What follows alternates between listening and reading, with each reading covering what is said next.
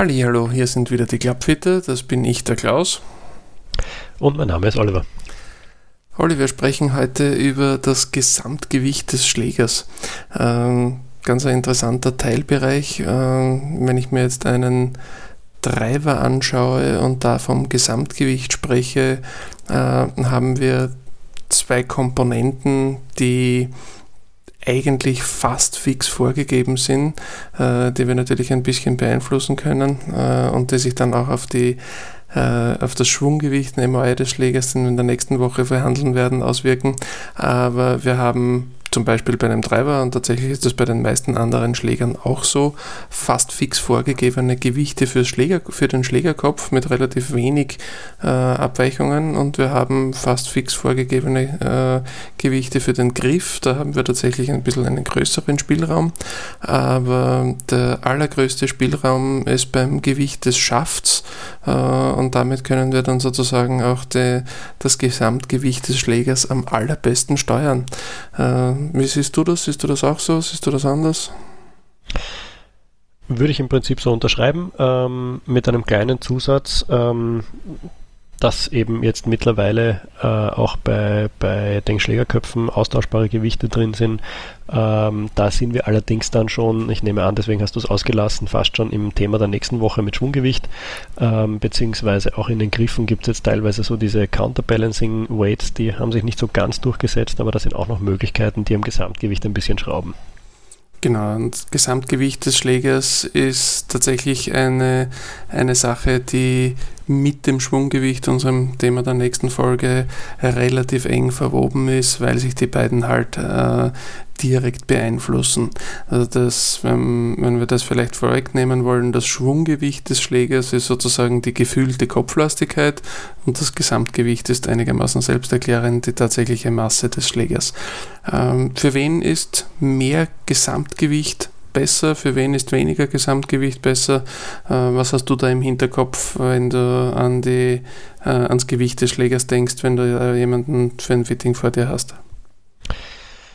Grundsätzlich ist es so, dass äh, höheres Gewicht in der Regel eher bei äh, sehr kräftigen, sehr sportlichen Spielern ähm, äh, eine, eine gute Idee ist oder sein kann ähm, sehr leichtgewichtige ähm, Schläger und Produkte äh, sind dann eher im Damen-Seniorenbereich und natürlich für die Kinder interessant. Es gibt allerdings auch immer wieder ähm, sportliche Spieler äh, oder sogar Profis, die ein leichteres ähm, Setup bevorzugen. Das sind aber dann eher ähm, wirkliche Spezialabstimmungen, also das ist nicht die Masse eigentlich. Und, und hauptsächlich würde ich sagen, die, die Masse des Schlägers beeinflusst vor allem die Kontrolle, die man, den, die man über den Schläger hat. Ne? Also wenn, er, wenn ein Schläger zu schwer ist, äh, wird irgendwann einmal die Kontrolle nicht mehr besser. Äh, wenn ein Schläger zu leicht ist, verliert man irgendwann einmal Gefühl für den Schläger, äh, ohne dass man noch zusätzliche Schlägerkopfgeschwindigkeit dazu gewinnt. Ich glaube, man muss da ein bisschen unterscheiden zwischen äh, Gesamtgewicht beim, beim Driver, äh, beziehungsweise ja, bei den distanzoptimierenden Schlägern und, und Gesamtgewicht der Schläger äh, bei, den, bei den Eisen oder bei den Schlägern, die man halt gezielt irgendwo hinschlagt. Äh, als Faustregel würde ich immer generell sagen, äh, je je kürzer der Schläger ist, desto schwerer darf er im Endeffekt sein. Äh, je weiter er gehen soll, desto leichter sollte er sein, damit ich ihn entsprechend schnell bewegen kann. Genau, ich habe da auch immer eine Unter Unterteilung in, äh, in Distance Shots und in Scoring Shots, ähm, wie ich das nenne, die eben dann die Unterscheidung bringen zwischen wo will ich maximale Distanz rausholen und nehme die Kontrolle dann mit äh, und wo geht es mir vorwiegend um die Kontrolle und äh, die Distanz ist eher ein bisschen im Hintergrund. Äh, ist zum Beispiel auch der Grund, warum äh, standardmäßig äh, sehr viele Wedges mit ähm, schwereren Schäften ausgeliefert werden, beziehungsweise auch generell schwere Köpfe haben, dass das Gesamtgewicht hoch ist. Äh, Sie werden das alle kennen. Ähm, wenn ähm, das, das Wasserhindernis lauert beim Schlag ins Grün äh, oder die Outgrenze, dann ähm, zieht man gerne mal unterbewusst irgendwie den Arm an. Ähm, das Resultat sind dann oft äh, Sockets oder getoppte Schläge und da versucht man eben entgegenzuwirken mit einem etwas schwereren Kopf und einem schwereren Schaft, der dann diese eher unbewussten ähm, Muskelbewegungen ein wenig versucht zu unterbinden. Ähm, da ist es dann oft äh, die Frage, mit welcher, mit welcher Schaftkombination man da ähm, darauf reagiert, wenn, wenn jemand ein, zum Beispiel ein sehr leichtes Eisensetup hat. Ähm, wie, wie verfährst du da normalerweise bei, bei äh, Eisensets mit Graphitschäften? Ja, also bei den, bei den kürzeren Schlägern äh, würde ich dann trotzdem auf schwerere Schäfte wechseln. Ähm, ich, find, ich finde das ein, ein guter Gewichtsunterschied äh, zwischen den Schäften, denen Eisen drinnen sind und den Schäften, denen Wedges drinnen sind, irgendwo so in dem Bereich, äh, Bereich zwischen 10 und 30 Gramm mehr ist. Also das ist so meine, meine Faustregel, die ich als allererstes äh, anwenden würde. Schauen, was es da in dem Bereich gibt und wie sich für den jeweiligen Spieler, die Spielerin anfühlt. Auf jeden Fall. Also es ist auch so, das äh, kann ich vielleicht aus der, äh, von der Seite des Club Makers noch sagen, ähm, wenn wir ein Custom Set bauen, dann ist es idealerweise ja so, dass die, dass die Schlägerköpfe einen, eine, äh, einen fixen Gewichts, äh, Gewichtszuwachs äh, haben von äh, Eisen zu Eisen, also vom 7er aufs 8er, vom 8er aufs 9er. Äh, und da ist es auch so, dass dieser konstante Wert eigentlich nur ähm, vom 3er Eisen bis zum, äh, bis zum 9er Eisen interessant ist. bei den Wedges sind dann die Abstände deutlich größer, eben weil man dort auf jeden Fall ein bisschen mehr Gewicht äh, haben möchte. Genau so ist es. Ähm, viel mehr gefällt mir, fällt mir tatsächlich zum Gewicht des Schlägers gar nicht mehr ein. Hast du noch irgendwas, was du noch unbedingt ich hätte loswerden noch möchtest? eine kleine Anekdote, die das ähm, vielleicht veranschaulicht, was man damit machen kann. Ich habe da mal ein sehr, sehr interessantes Fitting gehabt ähm, in, in, in, Tirol ähm, bei, auf der Anlage von Steve Waltman. Das ist übrigens eine ganz tolle Range. Äh, Steve Waltman ist ein Verrückter mit wahnsinnig vielen äh, Trainingsgadgets. Immer spannend mit ihm zu arbeiten. Und äh, da hatte ich einen jungen Mann dort der äh, offensichtlich recht gut trainiert und sportlich war. Äh, das ist auch so eine Standardfrage, die ich ganz gerne mal stelle, ähm, ob man mh, mm, quasi Fitnesstraining macht oder nebenbei noch eine andere Sportart macht.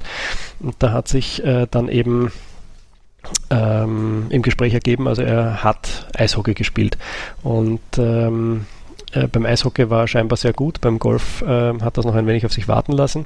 Also wir haben da wirklich gesprochen von einem quasi einem Korridor oder einem, einem Winkel, in dem die Bälle äh, davon gerauscht sind mit circa 120 Grad. Also es war wirklich, die Todeszone war recht äh, weit gefächert. Ähm, kann man nur hoffen, das dass er nicht allzu breit steht, sonst ist sein linker Unterschenkel gefährdet. so in der Richtung. Ähm, das, das war eben eines der, ein, eines der Dinge, das, äh, wo wir versucht haben, das zu verbessern. Und äh, im Zusammenhang mit der Aussage des, äh, des Eishockey hat sich dann für mich ergeben, also wir haben natürlich, das ist äh, beim Standardprozedere des Fittings, äh, haben, hat jeder von uns so einen äh, Schaft, mit dem wir gerne beginnen. Das ist meistens irgendein Allrounder, wo wir dann wissen, okay, von dort geht es dann in eine Richtung, wo wir den flacher oder höher oder leichter oder schwerer oder wie auch immer ähm, und äh, im Zusammenhang mit dem Wissen, dass er Eishockey gespielt hat, das ist eine Sportart, wo sehr, sehr viel Geschwindigkeit aus der Rumpfmuskulatur generiert wird und das ähm, auf dem Eis stehend mit Kufen an den Schuhen. Das heißt also ein sehr äh, instabiler Stand und es wird extrem viel Geschwindigkeit aus dem Rumpf erzeugt. Und ähm, einfach dadurch ein sehr schweres Schaftmodell zu nehmen und das, das Gesamtgewicht der, der Schläger sehr stark zu erhöhen, äh, konnte ich diese, diese geballte Kraft, die sich bei einem leichten Schaft äh, in alle Richtungen entlädt, in etwas etwas geordnetere Bahnen lenken und dadurch haben wir den Korridor, äh, in dem seine Bälle dann gelandet sind, ähm, ich würde fast sagen, äh, auf ein Drittel reduziert, äh, weil auf einmal da viel mehr Koordination drin war und er eben mit seiner Muskelkraft auf einmal viel mehr Gefühl hatte, wie er den Schläger bewegt. Also dieses Gesamtgewicht äh, klingt nach einer sehr banalen Geschichte, aber man kann da sehr, sehr, ähm, sehr, sehr große Effekte erzielen bei vereinzelten Aufgabestellungen. Ja, das, das auf jeden Fall. Äh, und andersherum ist es so, dass man tatsächlich oft sehr positive Effekte durch einen leichteren Schläger sieht. Ähm, und so wie ich es vorher schon erwähnt habe, kann es halt irgendwann einmal auch zu leicht werden. Also es garantiert nicht so, dass man äh, jeden Spieler, der eher eine niedrigere Schlägerkopfgeschwindigkeit oder möglicherweise nicht der athletischste Spieler aller Zeiten ist, automatisch gleich den leichtesten Schaft in die Hand drücken sollte, äh, weil das in vielen Fällen tatsächlich negative Nebeneffekte hat hat, wie eben schlechtere Kontrolle über, über den Schläger im Schwung, ja, möglicherweise ein etwas schwererer Schläger sogar bessere Kontrolle bietet, ohne irgendwelche negativen Effekte auf die Schlägerkopfgeschwindigkeit zu haben. Ähm, wie überall, zu viel ist nicht gut, zu wenig ist nicht gut. So ist es. Alles klar, dann haben wir eine diesmal eher kürzere Folge über die, das Gesamtgewicht hinter uns gebracht und wünschen euch noch eine schöne Woche. Bis zum nächsten Mal.